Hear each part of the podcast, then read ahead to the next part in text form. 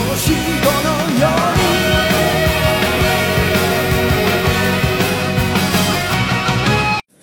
亲爱的听众朋友们，大家好！大家好，大家好，新一期的慢点讲节目又开始了，啊很久没和大家一起在电波里相约了，又是我们三个人一起啊，今天一起在平台出现。今天可能和大家聊的一个啊背景的环境有不同，我们终于可以聊到一个圣斗士的主题了。等了很久了，等了很久，这个问题话题等了很久。圣斗士这个这部动画的，对我们八零后，甚至说七零后的话，九零后也有意义不同，意义不同，意义不同。真的是不同。但但我我就是我们私下讨论过，圣斗士我们就不开篇，就是从啊，因因为银河战争开始，因为太多，因为它的它的篇章太多，银河战争篇、海王篇、北欧篇，甚至于冥王篇、冥王十二宫篇，这个篇章太多。我们挑一个比较有代表性的篇章，然后它的简洁的节奏也是很明快的，嗯剧情也是衔接度很高其。实我个人认为，还是说，呃，这一段剧情是在 TV 版中是比较出彩的一段，所以我们单独拿出来说这一段。因为这个 TV 版的剧情当中，它也是衔接了后面的海皇，对对对然对然后漫画里没有的啊，漫对画里作为漫画没有，然后相信大家我想知道听哎现在听众已经猜出来是哪一个篇是篇什章么了，，对不对？其实听到我们主题曲也会知道，呃，是北欧篇。对今天我们重点是说北欧篇的故事，也是一个北国风光的故事吧。 对， 但北欧篇之前，我们有一个篇目，就是一九八八年的《神与神激战》。嗯，因为先有《神与神激战》，才有我们的北欧篇的篇目，嗯啊、和后续的七位神斗士，七加一的神斗士嘛。嗯，当中的内容就是需要一些我们细细来一个分析。嗯，因为这里我们可能先聊就是《神与神激战》，因为《神与神激战》是作为北欧篇的一个前兆嘛。嗯，然后很多的设定。包括一些的故事都是北欧篇的一个试作，嗯，后来才会有我们的呃神斗士啊，包括我们的北欧篇的故事，嗯，那么老朱是对于《神与神之战》特别有感想的一个、呃、嘉宾吧？对对对对对，好吧，先自我介绍一下。 呃，大家好，我是沃德 大，家好，我是老朱大家好，我是弥勒。啊。那么从《神与神之战》，我想肯定有很多听众朋友、听众朋友看过这一部剧场版。这这这这部剧场版为什么会单独拿出来说？因为它是北欧篇的一个前传。因为之前最早时候东映呢，它是做过北欧篇这么一个设定的。它当时时候是把北欧的故事和圣斗士的故事串联在一起，想做一个这样的剧场版。然后觉这部剧场版，他觉得这个神话故事，呃，就是说呃，怎么讲，就是说还过得去，自己还比较满意，所以他单独在后面在 TV 的时候，因为赶不上漫画的进度，那个时候漫画画的呃 TV 做的比漫画漫画快嘛快嘛，因为那个时候冥王呃海王还没出嘛，他只能拿北欧篇单独做呃再做了一个 TV 版。那么这个神与神之战的故事呢，因其为实当中有个时间段的对，有问个题时间段的问题。其实说北欧篇的故事，其实它的设定是怎么样的呢？它设定呢，呃，里面的一个 BOSS 呢，它设定是在这个时间段，我们先说一下，是在那个冥王呃这个十二宫以后。所以他们的圣衣那时候还没变，还是安全帽那个时代的圣衣，并没有，因为那个时候新生的圣衣车田还没有画出来，他还没有发明那个时候圣衣，所以他还是用的安全帽的版本。那那个时候呢，北欧已经是设定了，就是他的 boss 呢叫多鲁巴，他也是一个相当于喜多大一样的一个天宫的一个机手手什么地上代言人，地上代言人，对，地上代言人一个多鲁巴一个地上代言人嘛，但他也是抱着一颗邪恶之心啊，去就想占领这个大地啊，呃，反正也是这样一个邪恶之心。然后呢，他手下呢有四位神斗士，四大将，四大将，嗯没有像我们那个到后面引用到是北斗七星那个七位神斗士这样的一个一个设定，它是四大将，但是这个四大将也很有特色，就是说它呢是引用很多北欧故事里面的设定，然后呃创造了这四大将，然后这四大将跟后面的神斗士又有什么渊源？就是说它的很多的神斗衣啊都是仿造这个四大将来设定的，这个是我们后面会说到。那最有名的一个四大将就是谁？就是那匹狼，狼它里面名字叫洛基 Rocky Loki 你们都知道，北欧神话里面最有名就是 Loki，这个太复联里面也有复联里面也有，就这里面很多跟这个复联有关系的，会我到后面都会讲到。但是 Rocky，Rocky 就是在北呃北欧篇里面是狼，一匹狼，然后他是作为一个最厉害的大将，呃呃守护在这个多鲁巴身边的，对吧？呃，他的那个神斗衣的设定最后被谁引用了？被阿鲁贝利斯引用了。对大家可以去仔细看，他的头盔是一模一样的，对吧？呃，然后还有一个，还有一个是那个呃拿剑的那个叫乌尔，乌尔好像叫什么名字？叫乌尔是拿把剑的，他的神神斗一到最后是被谁引用了？被法利诺引用了，就是那个北继北承极洛狼嘛。基洛基绝招的对，那个那个那个人引用的，就是设定差不多了。设定差不多嗯对。，然后里面还有一个大家特别特别非常特别的是换皮的冰河换皮的冰河是被洗脑的冰河。那他的神斗依旧有趣了，他最后是被谁继承了？大蛇杜鲁，就德奥鲁，德奥鲁对，继承了他的一个神斗衣冰嘛，河的那个神斗衣的圣衣图啊，我一开始完全就是一模一样的。一开始我没有理解它这个造型怎么会变成大蛇的，对就从人人人形上来看看不出来。对，那从冰河这话题，我们就要正式引入 TV 版北北欧篇的话题了。那冰河，我们就说到冰河的那个神斗衣的一个传承，杜鲁，对吧？就是对吧？巨人，北欧巨人德奥鲁，对吧？德奥鲁他的守护星是天机星，是我们那个呃，我知道是那个怎么讲，就是天机是北斗北斗七星里面的天机星嘛，它其实跟我们中国的一些星宿啊有关系，它其实引用我们中国一些28星星宿啊二十八星宿里面的天机星嘛。呃，杜鲁就讲就有意思啦，他的一个设定其实是你们知道是哪位嘛？原型雷神托尔，雷神啊托尔雷神，啊就复联里面雷神托尔，在北欧里面他是奥丁之子，神与神之战里面还有一个就是拿拿回力镖的，对他其实就是当时设定就是雷神，但是那个造型就是没有杜鲁那么帅气了，就看上去就是个野蛮人的造型，一个北欧的野蛮人的造型。就就类似白银里面的五仙星，对对，而且他的造型就是那种北欧的一些，像像就是北欧的一种维京啊维京维京汉维京人，对，一些维京维京巨汉嘛。到杜鲁时候就是和杜鲁斯他的设定就全全新设定过，他就是一个呃北欧的一个一个呃之子，就是那个雷神托尔。然后他的绝招绝招很清楚，夺命飞斧。就是为了夺命飞斧呢，其实东尼在这边是有改动的。什么改动？其实他当时想设计成雷神之锤，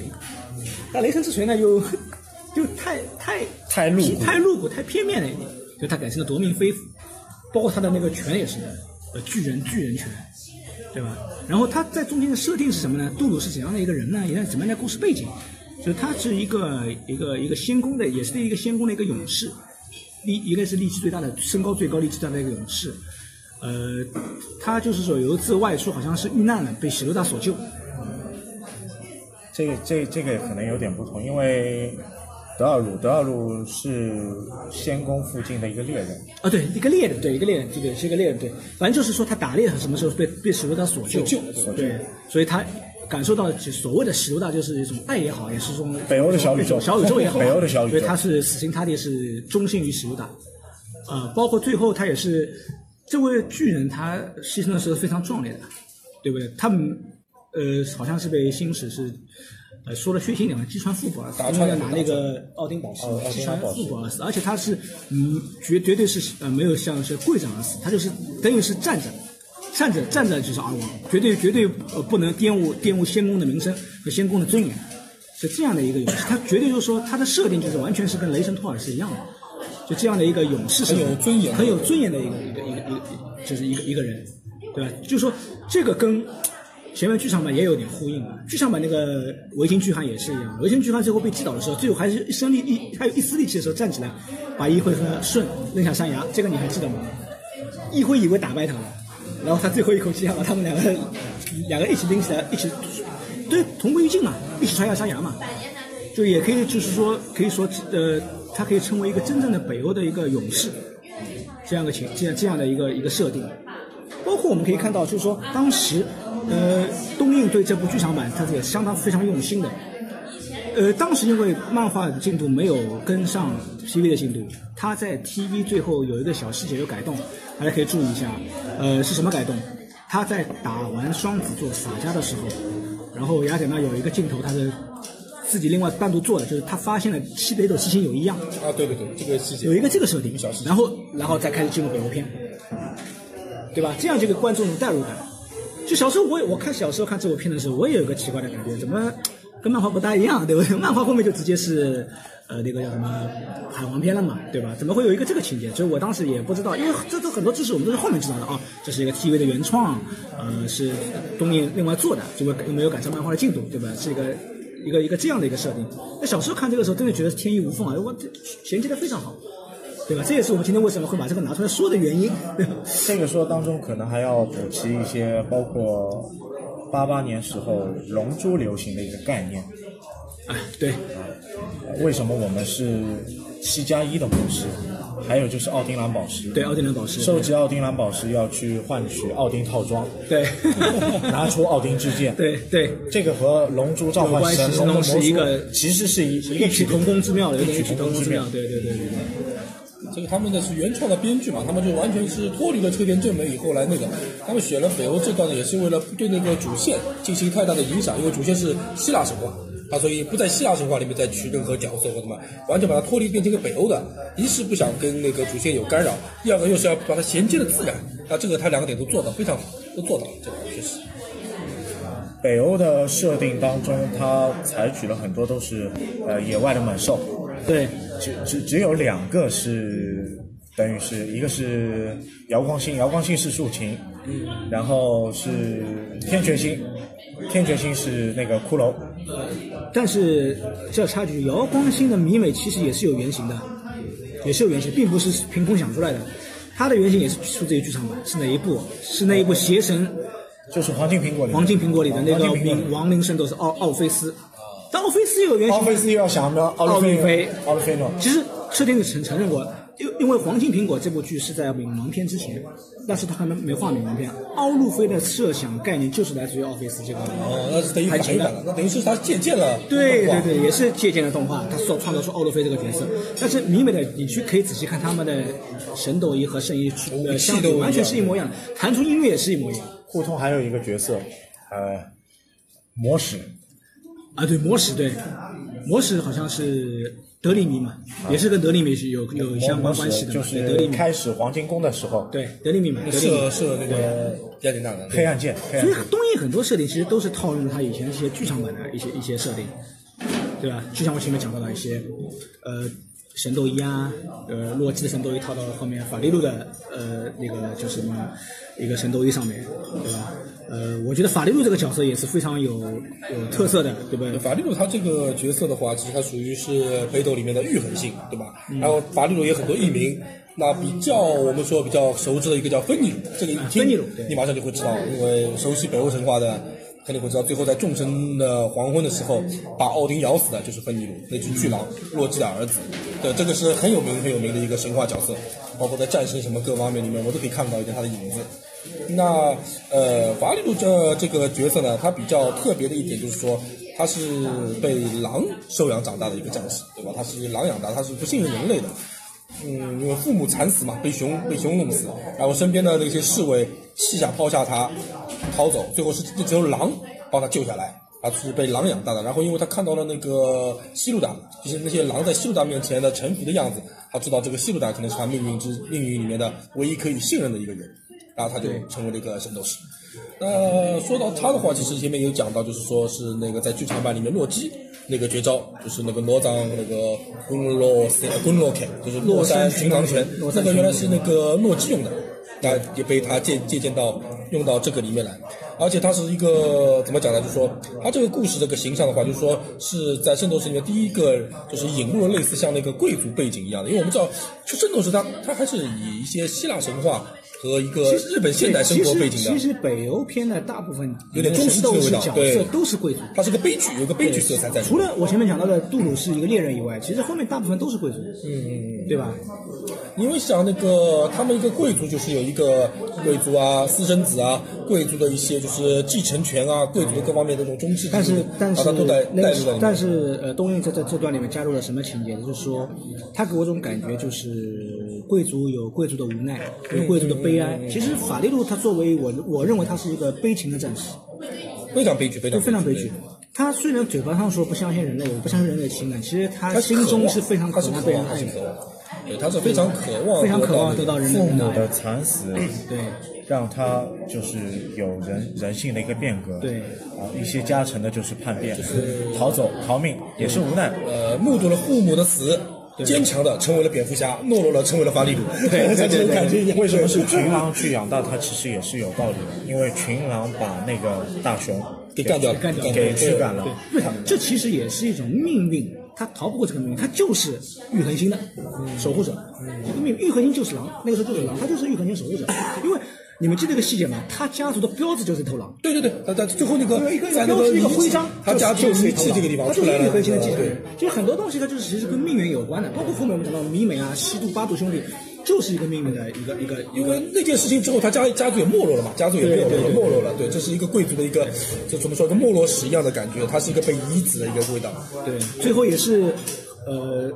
用最后一击，呃，想跟子龙同归于尽，然后子龙活了下来，他对，这这这这个点，说到这个点，就是说，我们就讲到了一个可能岔开一个话题，讲到一个神斗士的强弱问题，就说神斗士到底是谁比较强？谁那那无可厚非，最厉害的肯定是那个这个波利多天书星对，但是天书呢星，它里面讲到一个细节，就是当这个布里多听到法律如此的时候，他是很震惊的。他之前没有，包括前面你说的托尔死或怎么样，他没有那个有一个这个画面，就是德尔罗啊德还尔没罗到对这对个对级别对，没到这个没到这个级别。他听到那个法律如此的时候，他是一震一震，哎，法律都会战死，他就觉得有点小觑了那个青铜圣斗士的实力。另外还有一点就是说，前面讲到了，其实他最后是他连第七感的那个就是觉觉醒了第七感的子龙的那个绝招，他都躲过了，他都躲过了，还有他都在躲过了。而且子龙最后跟他死是子龙是打了庐山升龙拳用了那个雪崩造成雪崩同归于尽的，同归于尽是同归于尽的，他是没有战胜，没有办法战胜法律，是选择了同归于尽的方式。对那因为有的那个光环加成，对让他最后活下来啊，。其实这部剧里面其实说到这个问题，其实很多啊。其实它这这个和其他车田的设定的话是有一有嗯点有冲突有有有点不同的地方是什么？就是很多角色青铜并没有战胜他们，不像车田一些很绝对的，比如说死就是败。嗯嗯。那么举个打了一几些个例黄子金，前面的黄金，对议会没有战胜巴杜，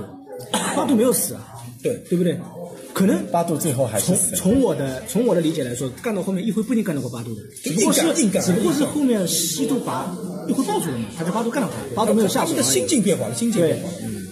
呃，还有一个就是你讲那个，呃，法反律反法应律它并没有输给死亡，它只是会造成个雪崩，然后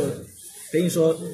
一个意外了，并不是因因为为那个。因为我们之前也讨论过，你说到哎，那个神斗士的级别是在那个白银圣斗士左右，没有到黄金。其实我觉得神斗士应该在的，他神斗士七个神斗士，其实之间的实力是差距很悬殊的，有时弱的也很弱的，像那个要讲的那个会用那个计谋的那个，他其实真实实力连魔灵都打不过，连魔那灵都打个不是过。白银都不到，它啊，就对是靠对智对智对，智者，但厉害了智者，我觉得能够达到像那个黄金圣斗士那样子的，打那个金牛座的阿鲁迪巴的那个巴多西多，对吧？他们也达到这个这个水准，所以说他这个很广。那在里面法里路的话，他既然能够让子龙用同归于尽的方式的话，我觉得他其实应该是起码应该是跟修罗，因为修罗也是跟子龙同归于尽嘛，那个差不多这种感觉，这个这个设定可能有一定偏差，对，但有点是有点有点冲突，有点冲突。但北欧片你记住还是贯彻车田正美最最初的一个思想，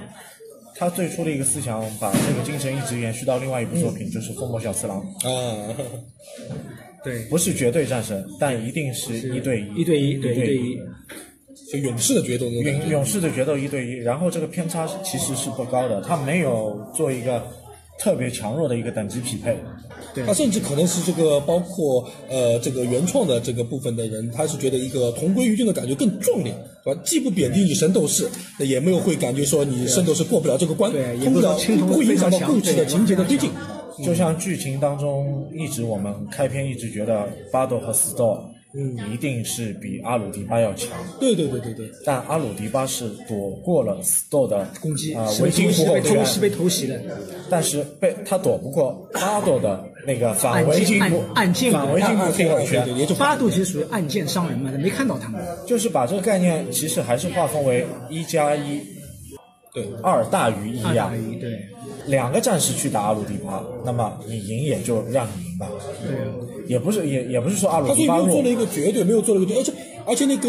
我们也看得出来是那个呃，有一点有一点我是这样讲，就是说。呃，西多为什么去那个啊？是巴巴朵对，为什么去救那个西多？他是因为觉得那个呃，他如果真的是西多跟那个阿鲁伊巴活活打，两个人水平是两败俱伤，他是觉得这个前提以后，他就觉得是注定的一笔一笔之力，他是这样子想的，那快快结束这个战斗。那其实他其实他能够分析出两个人的实力来的话，其实他应该是应该是凌驾于这两个人的实力之上的，才能够分析出来哦。他们两个如果真的死斗，那肯定是两败俱伤，没有人可以胜出，也没有人会输，对吧？他应该是，所以我们从他这个语言里面，从故事里面设定来推，来包推括这个嗯里。面很多设定，它其实也是承接后面的篇章的，也不能让后面篇章太难看。嗯嗯，大家注没有注意到，在这个北欧篇里面，无场上圣衣都没有碎，啊，因为他后面还要继续干海王啊干海干海王对， 不能碎啊，对不对？主题曲的变动也是有，因为对十二黄金结束之后，点了黄金圣斗士的血液，对血液黄黄金圣斗士也是献出了一部分的不能让他们血两两百次七十血嘛，啊不能让他们卸两次，不能让他们卸两次肯定不行，然后有了我们的新生战衣，对，所以没有碎。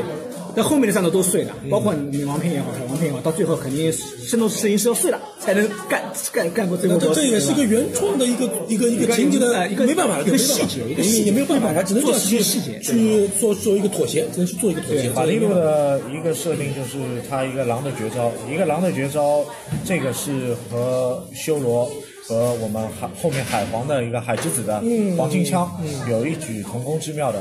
但直接去和子龙的继承圣剑比，还是有偏差的。嗯对，因为那个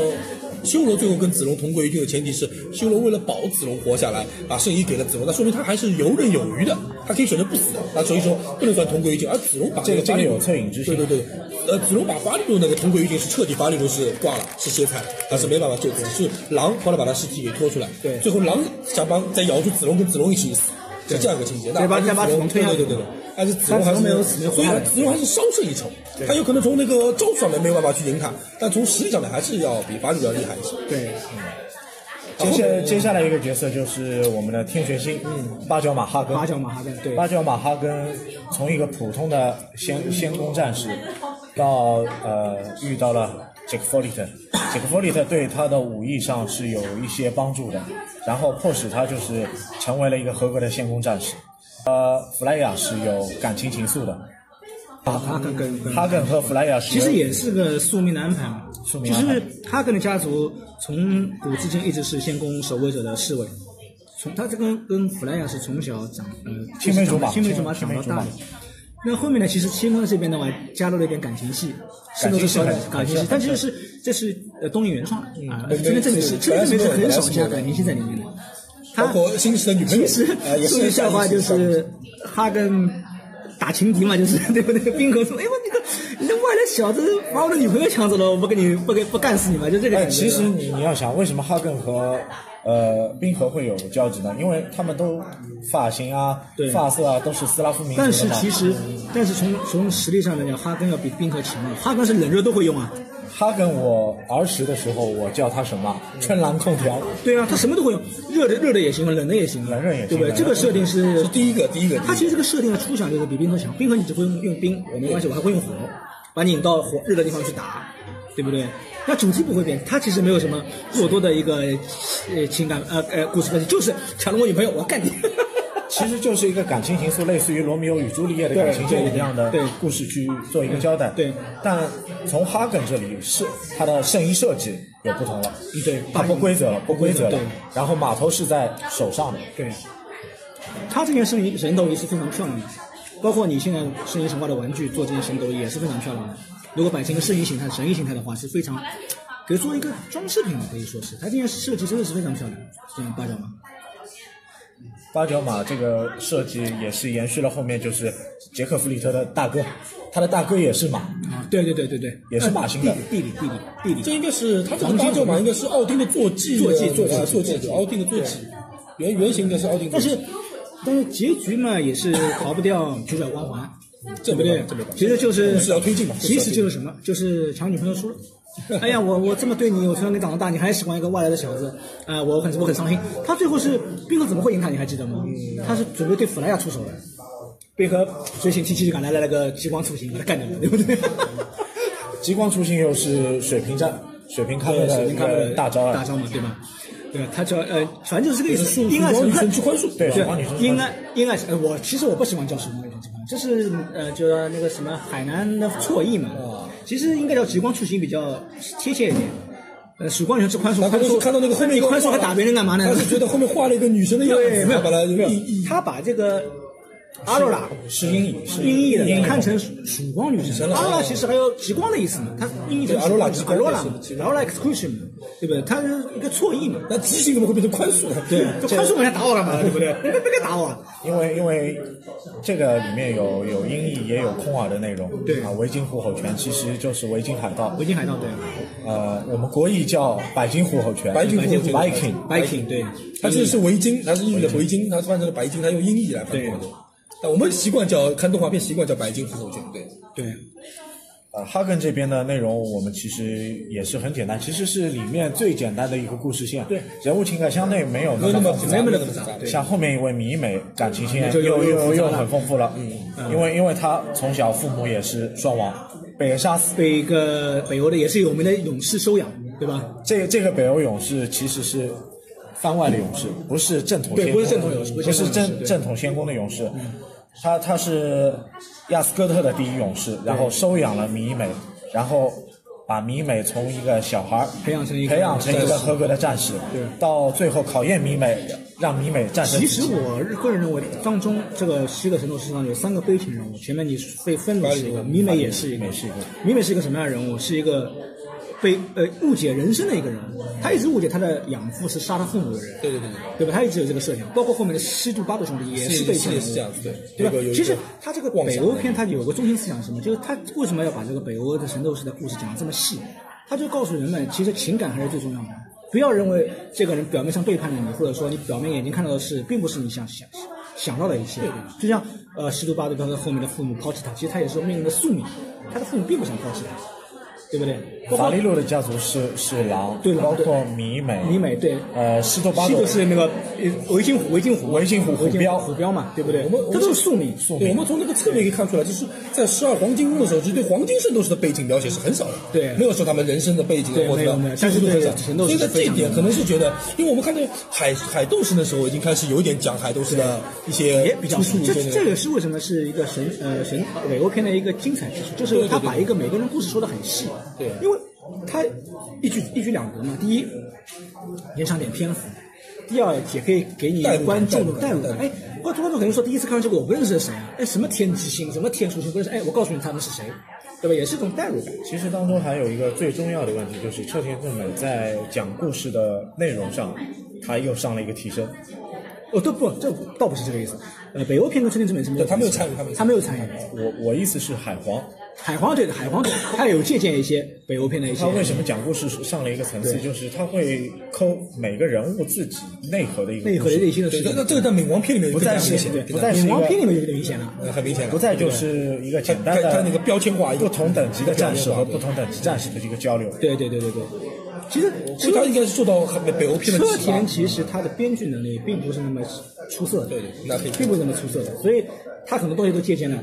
呃东映的一些东西。东映当然了，我们讲东映有很多东西也是胡编编的不行的，包括他一些在原来银河战争里面的设定，什么呃卡西欧的哥哥了，什么、呃、水晶战士水晶战士这种设定其实对我本人来看，就是我个人而言，就是很多余的这种，包括钢铁圣斗士很多余的设定，大篇幅的设定。但是唯独在北欧片深海三怪啊啊，深海三怪嘛，就是莎娜妹妹，这个就没有所以必他要也。很清楚吧，所以北欧片可以对单独对它成为北一欧个一个片，一个它它在北欧一个单片是元特别特别对出彩的，就是他把这个人物的个性啊一些背景故事带带入进去，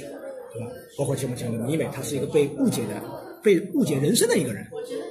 对不对？最后被议会被议会打醒的，对吧？好像中了幻魔拳什么的，中了幻魔拳，中了幻魔拳都会醒的。对都会醒，对吧？所以，所以这个确实，北欧片这个它是一个虽然是个原创的部分，但是从光光从剧情这块来讲的话，我觉得是很出彩的，非常出彩。对。这个也是而且是编剧用了用了心的，因为单说米美，就是看下来，她的绝招是我们那么多神斗士里面绝招最多的，对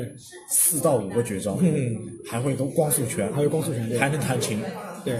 但是如果物理和精神都有但是如果说他会光速拳的话，他基本达到黄金的级别，啊，可以达到黄金光级速别的话呢，就狮子座这对个光速，基本上不说高，是做射手不座说高级黄金，起码初级黄金它达到了。二流二流对，二流黄金起码就是迪斯马斯克。啊，对黄金，黄金一般都会光速拳，光速拳最基本的嘛，黄因为黄金的速度就是光速嘛。对，黄金速度是光速，这是它的一个跟银河而且跟白银而的一且个区别。米美也是唯一一个可以干趴一个主角的人，阿顺没有赢他，嗯，召唤兽功功能出来才赢了他，对不对？阿顺和一辉一直有一个连线嘛对召，唤兄兽弟嘛界，兄召弟唤界，兽嘛兄弟界，兄弟界。对啊，所以这个智斗士也是，就是我们可以看到，一辉永远是啃硬骨头的，一辉永远是啃硬骨头的，啊是吴小强打不过的里面的话，最后就是一一辉来啃。他是呃，一辉是啃硬骨头的，然后整片里面我觉得啊，就是神斗里面整片里面就是最光荣的是谁？子龙，啊，那像一天到晚爆一，爆一子龙一爆一下退因为就是争夺奥丁奥丁蓝宝石的，就是成功一击一定是子龙击的。对你仔细想一对想，最后一个升龙霸啊，法利鲁、啊对，嗯阿鲁贝利西，都是比较难缠的对都是他干的杰克弗里德包括杰克弗的最后一季也是只能射龙霸嘛，其实三个神斗士是和他有有关关系联的，的，对，有关系的。那那其实从这个侧面来看，其实这个上面也有跟车田的设定是比较相悖的，因为如果是让车田来画的话，那个成功一击一往往要不是给星矢的，但是会让子荣，那有可能就是东映这边对子荣的偏心，或者说怎么样，它可能有区别于漫画里的一个设定。也不是和子龙的偏心吧，因为因为阿鲁贝利西是有一个贡献，因为我们这个内容我们另外还有一对个对嘉宾想参加，可能今天他没来，他这个内容以后会补给我们。但和杰克弗里特是龙对龙，嗯龙对龙对，这是一个也是中国龙设定对嘛西方龙中国龙对西方龙嘛。所以它这个，所以说东映还是比较有特点，比较有特点，它能够把这个很有话题性的东西给做出来，我觉得这个相当不错，而且它不拘泥于车田的一个模式里面，因为车田就觉得大家铺路，最终然后星矢送上对致命一击，当然这个可能穿那个奥丁圣衣这个是没办法去那个，听众朋友们，呃今天的北欧篇讲了四位神斗士，啊，本来我们还有一位嘉宾是要参与到我们的节目当中，因为他工作的关系，啊，没能及时的来参与进来，但是他自己录了一段音频的内容，我就放在北欧篇的下半部分，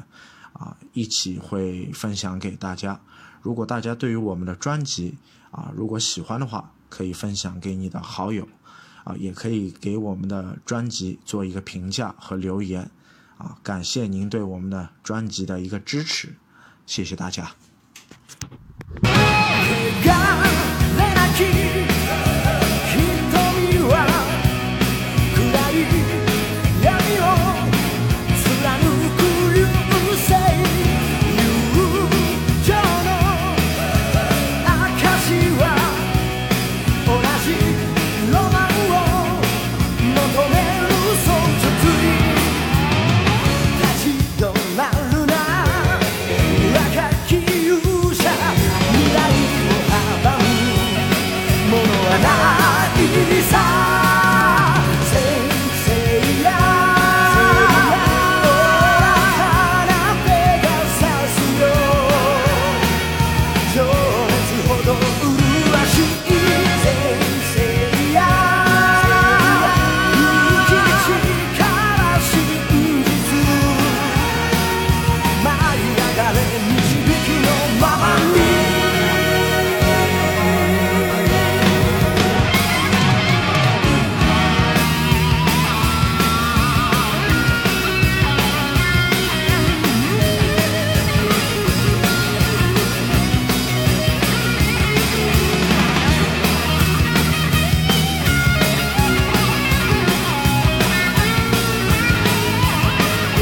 解